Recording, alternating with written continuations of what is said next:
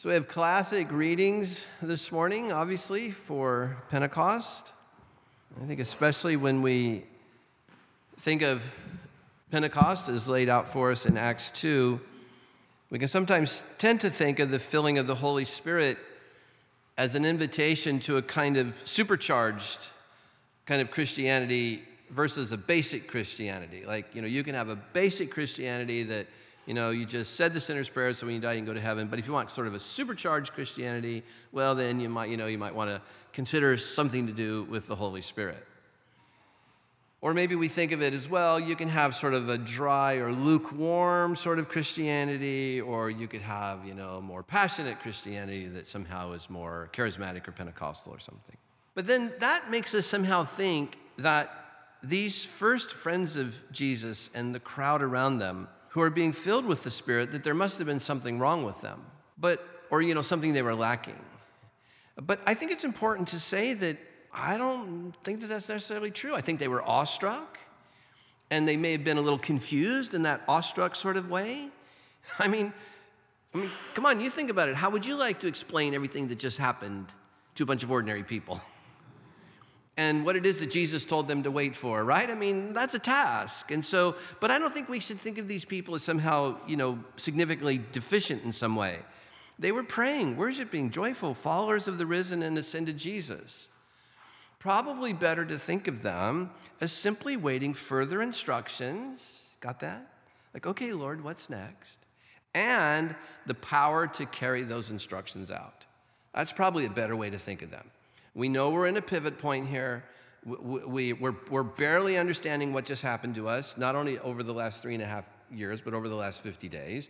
We're barely maybe starting to come to grips with that. We're aware that Jesus said there was something more to come. And so they're living in a pivotal place and knowing that we're to carry this on.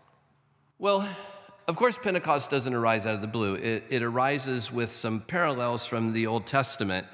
For instance, you know, the Pentecost as a Jewish feast would have been 50 days after Passover, where they would have brought a grain offering, both of thanks that grain was growing, but also an offering of prayer that they would have an abundant harvest.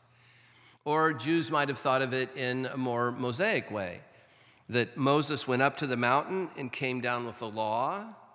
Jesus has ascended into heaven and now sends the Spirit as the animating ability to keep the law. Now, don't think of keep the law as I must stop at this stop sign. As I've said to you probably many times, think of Torah as God's guidance, his instruction for his people. And now think of the sending of the Spirit as the capacity to live into that which Torah intended. Do you see, that's a very different thing than keeping law as we think of it. Like I have to pay my taxes by April 15th. Oh, well, unless I apply for an extension, right? Are you feeling me here? There's, there, there's those sort of approaches to law, but then there's an approach to instruction, to a more fully orbed sense of Torah, which Old Testament law, that gets at what were the purposes of Torah. And coming of the Spirit is the, the animating, energizing, empowering ability to live into what God meant for humanity. Faithful Jews and waiting for this to happen might have thought of this was the fulfillment of uh, Genesis 12 13, that God is now empowering everything that was promised to Abraham. Uh, now, surprisingly, though, it's coming to the whole world. Uh, they may have thought of Daniel and his 70 weeks and thinking that, oh, a part of the inbreaking of this messianic age is the coming of the Spirit.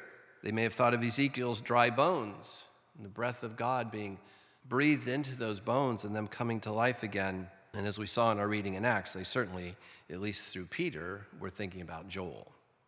Now, this carries on into the New Testament when you have John the Baptist as the major pivot from kind of the Old Testament to the New Testament, right? So you have creation and fall and creation of uh, the calling of Abraham, the creation of Israel, patriarchs, judges, kings, prophets. And then you get to the last, you might say, of this line of prophets, John the Baptist. And he is aware that he is a pivotal point in history. And he says something of himself and of Jesus that's very important to Pentecost. He says, I baptize you with water for repentance. this is especially targeted to Israel, that now you rethink everything in light of the coming of the Messiah. But after me comes one who's more powerful than I, and he will baptize you with the Holy Spirit and with fire. So, this is the main thing I want to alert you to this morning, and that is the biblical narrative from which the Spirit arises. So, just when you catch this, is very simple. He does not arise, firstly, from our sense of a felt need to have a supercharged Christianity or anything like that. It, it is, it, it, our need gets swept up into this, but it's not rooted in that. And therefore, it's clearly not rooted in a denomination. It's not rooted in Pentecostalism. It's, uh, it's not rooted in charismatic Christianity. It's not firstly wedded to renewal. At best, those things are visible signs of what happens to God's people when the Spirit comes within the narrative from which He naturally arises. So, you've heard me say many times, I don't have to go over it again this morning, that when Jesus announced the gospel, the first words out of his mouth, Jesus said, This is the good news of God. First words out of his mouth was a deep self consciousness of arising within his story when he says, The time is fulfilled. And he means something very much like that big long story I just told you was kind of all preliminary, it was all kind of pregnancy. And now the moment has come in which all that is being fulfilled. And this, I would want to say to you, suggest to you, that this is how you should think of the coming of the Spirit.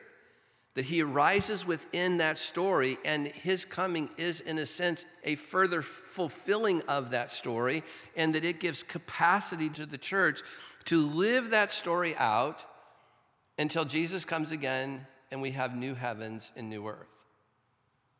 So, if you think of the inbreaking of the kingdom through the Christ event, now you think of the inbreaking of the Spirit uh, in what we call the, ch- the age of the church that continues this story on. And, and the reason I sort of bang on about that a little bit is I, I, I want to do, I want to try to do two things this morning. I want to highly contextualize the coming of the Spirit while simultaneously making it a personal experience. But it's never merely personal, and it's never merely denominational in that sense.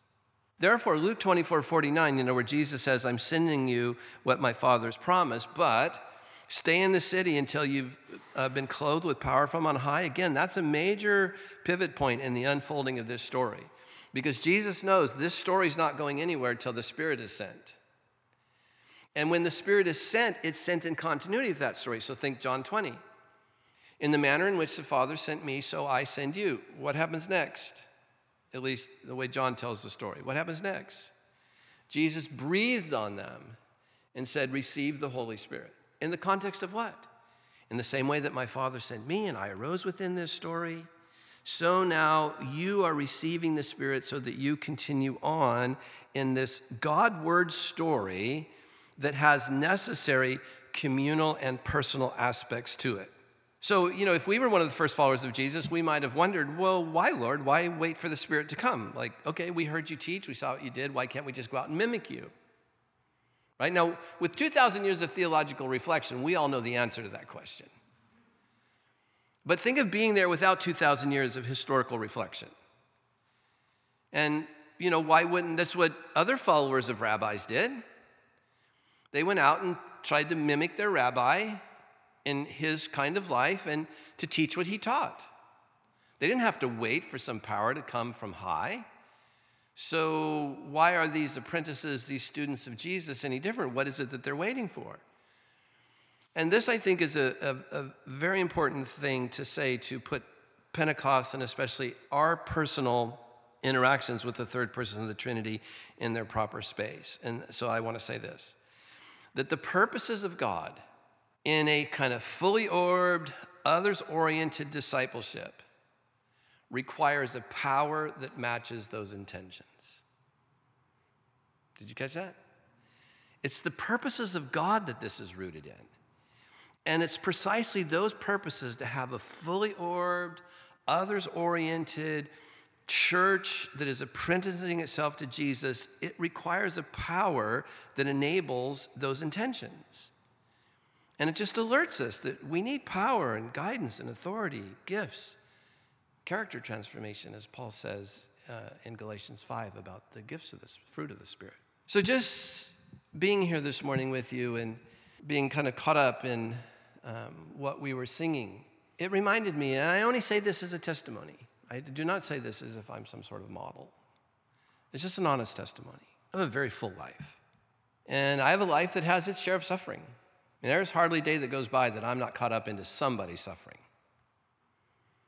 If not my own, someone else's. There's literally not a day that goes by that I don't get a phone call about somebody who's suffering somewhere in some way. And that doesn't even include the news from the BBC, right? I mean, that breaks into our life as well.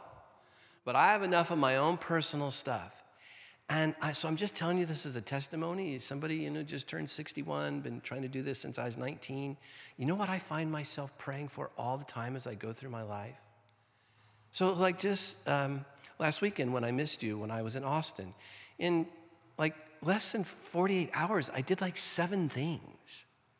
You know, like seven meetings and all kinds of talks and personal appointments and stuff. You know what my constant prayer is? For presence. Lord, make me present. Lord, give me love. I've sort of come at this time in my life to take my gifts for granted. And I mean that in the best possible way. Are you feeling me here? Like, I never stand here and hope to God the gift of teaching will come. I mean, right? I mean, this is just, this is just what I do, right? And lots of you can understand because you have your own gifts. But I realize now that, no, you know, the gifts are important. But what I really want is for the Spirit of Christ to make himself present through me, and that can't be done if I'm not present. If I'm worried about the thing I just did or focused on the thing that's coming, I can't be present to that moment. And love requires presence, and love requires time.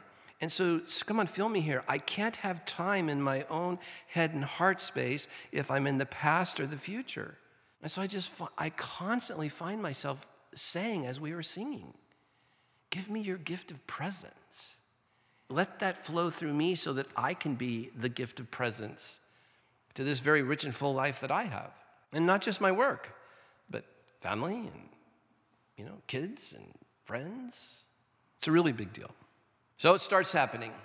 And Peter is appointed by the Spirit to be the spokesman.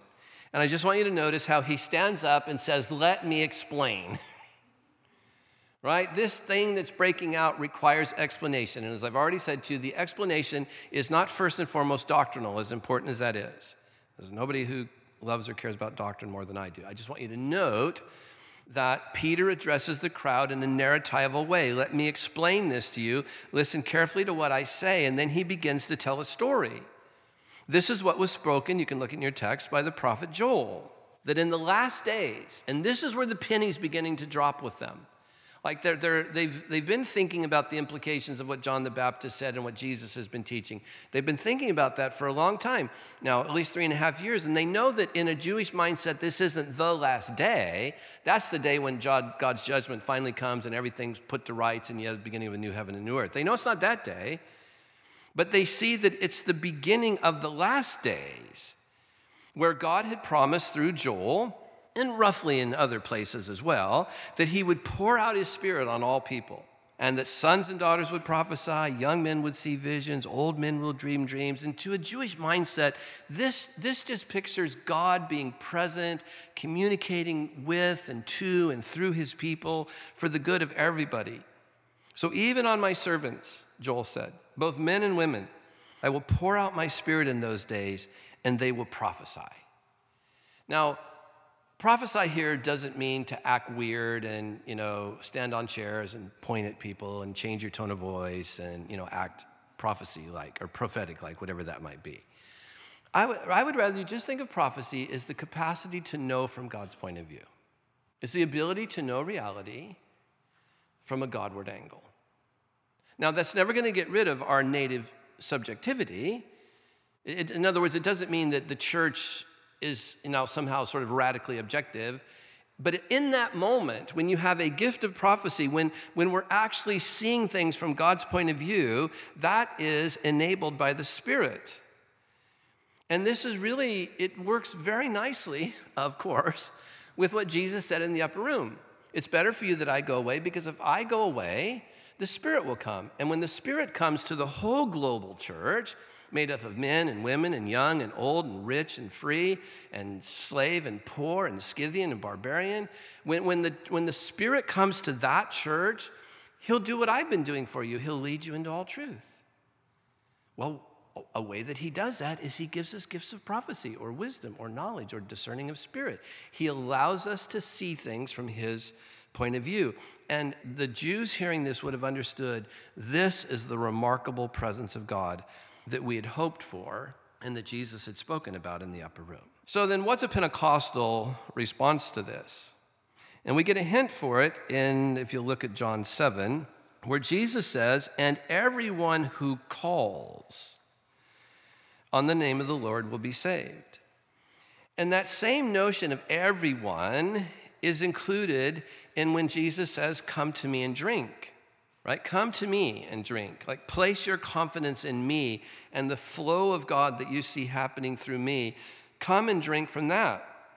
And then I want you to note this word, whoever, because now here's where that which is most fundamentally Godward, and we could even say secondarily a peopled thing, right? Like the people of God, the nation, the nation of Israel, the people, and don't think of the modern nation state, but the, the people of God so you have the, the essential Godwardness, the people of God, but now Jesus is doing something very important and that has been hard for the church to hold together and nearly impossible now after hundreds and years of American autonomy. It's very hard to hold these things together, but it's important that we do so. Again, an essential Godwardness, a communalness, but now a deep particularity. Picture Jesus standing on the stairs of that temple looking at a crowd of people, using this amazing analogy of the work of God flowing through me can be yours, such that out of your innermost being would come gushing torrents of living water. And I now, sort of playful in my own mind, uh, think of Jamie Smith and Jesus standing there together, and Jesus saying something like, So, what do you want? What do you love? Here's what's happening. This is the pivot in this story. Whoever believes in me. So you, you hear there the, the, the importance of individual. Just take the ism off, not individualism. But you, you hear the importance here of the individual. And so, while of course Israel was a people, and while community is of course core to both Israel and the church, this is a call to personal response. And so, in a moment when Beth leads us in prayer and we have time to minister one to another, which I always love Pentecost. You know, the thing I think I love most about Pentecost is watching you all pray for each other. It's just so lovely to me to see you all laying hands on each other and praying for each other. But I just want you to know that is a personal response. And it's an aspect of our liturgy which is fundamentally communal. But this morning, you have that beautiful opportunity as an individual to say, Yes, I feel a hunger and a thirst. Now, either you do or you don't, and no judgment. You, you either, you, so nobody needs to feel like I have to participate in this or somebody's going to think some badly of me. Not at all.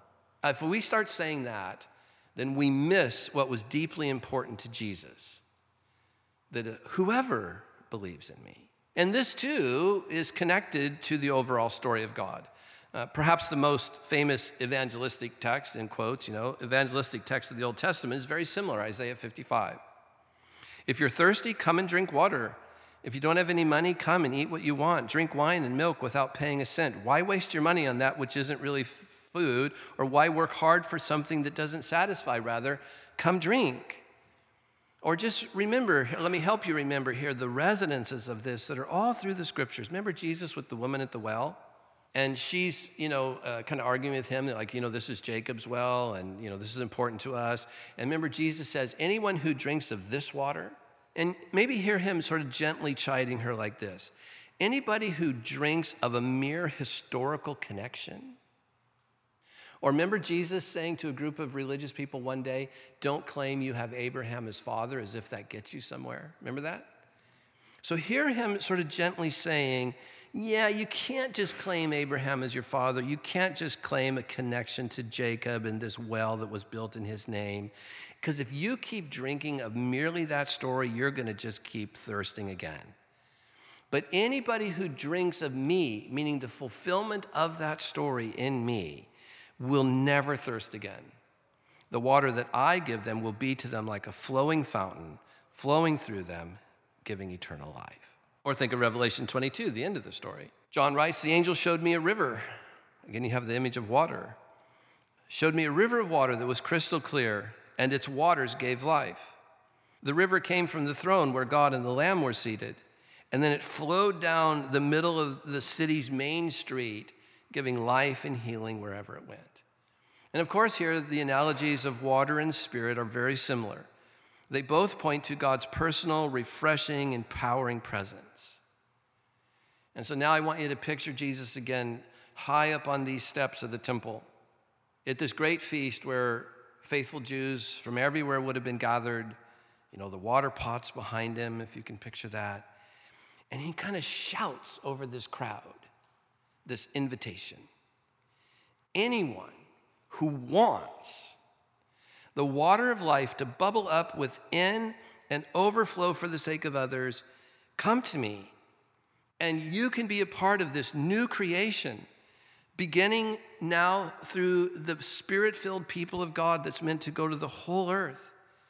So just picture him looking over a crowd and, and seeing in what we now think of as sort of Pauline ways, right? We, we think of those passages in, in Galatians and Ephesians where, you know, Paul talks about the diversity of the church. And so we, we kind of think uh, those things now in Pauline terms, right? Like slave, free, women, old, young, right? But, but picture Jesus looking over a crowd just like that and seeing in real time what Paul later reflects on, right? You, you need to picture Paul reflecting on a reality where Jesus looked over a crowd of broken and pious and young and old and slave and free and rich and poor and male and female.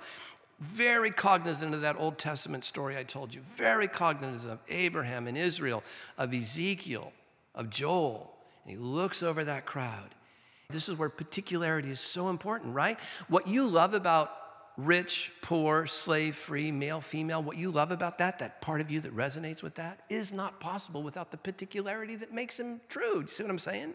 So you can't have one without the other. You can't have the glory of young and old together if you don't have young and old. Are you feeling me? So Jesus looks over that diversity and he knows that the Spirit of God is about to come to all of them and flow through all of them so that you might say that the orientation is broad, but the focus is narrow. Jesus focuses this on whoever believes me and who wants what animated me. Think of Jesus' relational reliance with the Father, right? I only do what I see my Father doing, I only say what I hear him saying. Okay, that relational reliance Jesus knows he stands at a bridge in which that relational reliance through the Spirit is meant to be mediated to this highly diverse group of people. I can hardly think of anything more beautiful. Just stop thinking about the Spirit in ways that are off putting to you.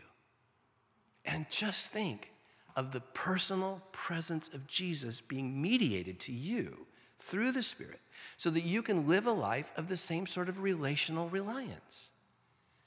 And as you come to rely on Him, He too will give you gifts. And He'll give you sort of habitual gifts, patterns of gifts, things that you might feel are sort of constituted to you. But on the other hand, He'll give you surprising gifts, gifts that just you sort of need at the moment. And you may never be used by God again that way the rest of your life, but in that moment you were. Are, are you tracking with me here? I want you to picture a beautiful, deep, relational reliance and just hear me say that that kind of relational reliance demands a personalness to it. It doesn't make community go away. And i'm going to teach on this for a couple weeks in a few weeks. So we can come back to this because it's not easy. But i want you to hear the deep personalness in whoever him looking over that crowd. And a part of that whoever is it doesn't matter if you're old and you feel set aside by society.